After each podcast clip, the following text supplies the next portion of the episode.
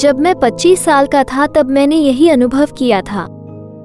मैं उस समय अपनी सबसे अच्छी दोस्त एलेक्सा के साथ गेविन के घर गया था और उसका प्रेमी गेविन एक लड़का था जिससे मेरी पहचान तब हुई जब हमने शराब पी और साथ में घूमे। एलेक्सा और उसका प्रेमी एक साथ चले गए अपने रोमांस के लिए अलग कमरा। तभी मेरे साथी गेविन ने मुझे घूर कर देखा और कहा कि क्या हम भी उसका प्यार शुरू कर दें। हालांकि मैंने मना कर दिया क्योंकि मैं अभी उसके साथ गहरा रिश्ता विकसित करने के लिए तैयार नहीं थी। फिर उसने अचानक कहा कि चलो लुका छिपी खेलते हैं। आई इस समय थोड़ा उलझन में था, लेकिन अजीबता को तोड़ने के लिए मैंने इसे स्वीकार करने का फैसला किया। मैं अपने कमरे में गया, तभी मैंने दूर से उसकी आवाज़ सुनी। समय सीमा बीस मिनट है, अगर मैं तुम्हें उस समय के भीतर ढूंढ लूं तो तुम मेरी हो जाओगी। आई मैं खिलखिलाते हुए बिस्तर के नीचे रेंग गया। थोड़ी देर बाद मुझे बाहर कुछ टूटने की आवाज़ सुनाई देने लगी। मुझे संदेह होने लगा कि वो कुछ कर रहा है, लेकिन मैंने बस इंतजार करने का फैसला किया। फिर मैंने दालान से उसकी आवाज़ सुनी, तुम्हें अच्छी तरह से छिपना होगा अन्यथा ये कोई मजेदार मजा नहीं है। किसी चीज के टूटने की आवाज़ सुनी और आवाज़ करीब करीब आती गई। ये सिर्फ एक खेल था, लेकिन जैसे ही मैं जाने के बारे में सोच रहा था, अचानक एक हथौड़ा दरवाजे में घुस गया।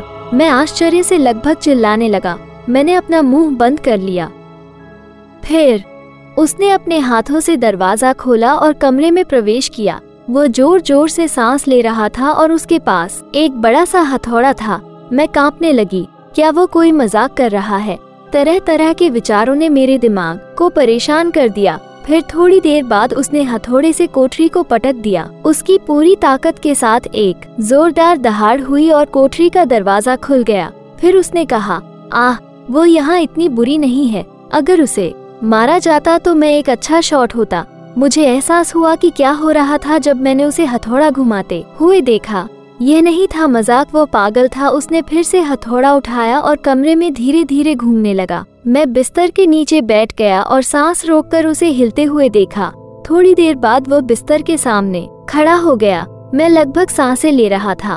उसने अचानक एक गहरी सांस ली और धीरे से बोला, मैं यहाँ से आप अपने दिल की धड़कन सुन सकते हैं। फिर उसने बिस्तर से गद्दा हटा दिया, उसे दूर फेंक दिया और अपने हथौड़े से बिस्तर के फ्रेम को पटक दिया। लकड़ी टूट गई और हथौड़ा मेरे सिर के ठीक बगल में घुस गया। वह अंतराल के माध्यम से मुझे घूरते हुए चिल्लाया। फ्रेम में मार्क से चूक गया। मैं रेंगते हुए चिल्लाया और कमरे से बाहर भागा। उसने अपना हथौड़ा वापस पकड़ लिया और मेरे पीछे आ गया। मैं पागलों की तरह दालान से नीचे भागा और सीढ़ियों से नीचे फिसल गया। वो मेरे पीछे पीछे चल रहा था। तभी अचानक अलार्म बज गया। वो अचानक खड़ा हो गया। उसने अपनी घड़ी की ओर देखा और कहा कि समय समाप्त हो गया है। वह वहीं खाली खड़ा रहा और बोला कि चलो एक और खेल खेलते हैं। मेरे घर में छिपने के लिए बहुत सारी जगहें हैं। मेरा पूरा शरीर कांप रहा था और मैंने कहा कि मुझे क्षमा करें और मुझे घर जाना होगा। और वह मुझे पकड़े रहा और कहता रहा कि यह शर्म की बात है। मैं उसके घर से निकल गया और अपनी कार में बैठ गया, उसे स्टार्ट किया और मैंने अपने पीछे उसकी आवाज़ सुनी, बस एक और गेम कृपया, मैं वास्तव में तुम्हें पाना चाहता हूँ। मैं तुरंत वहाँ से चला गया और पुलिस को फोन किया। पुलिस आ गई। उसके घर पर कुछ चौंकाने वाला पता चला और एलेक्सा और उसके प्रेमी को मृत पाया गया। उनके शरीर एक साथ कुचले हुए थे। ये पता चला कि गेविन ने उन्हें बार बार हथौड़े से मारा था, लेकिन गेविन घर में नहीं देखा गया था। और जब पुलिस ने पूरे घर में तलाशी ली, घर में वो एक कोठरी के अंदर छिपा हुआ था। फिर बाहर निकला और अधिकारी पर अपना हथौड़ा चला दिया। एक पुलिसकर्मी गंभीर रूप से घायल हो गया और गेविन को पुलिस ने गोली मार दी और उसकी मौके पर ही मौत हो गई।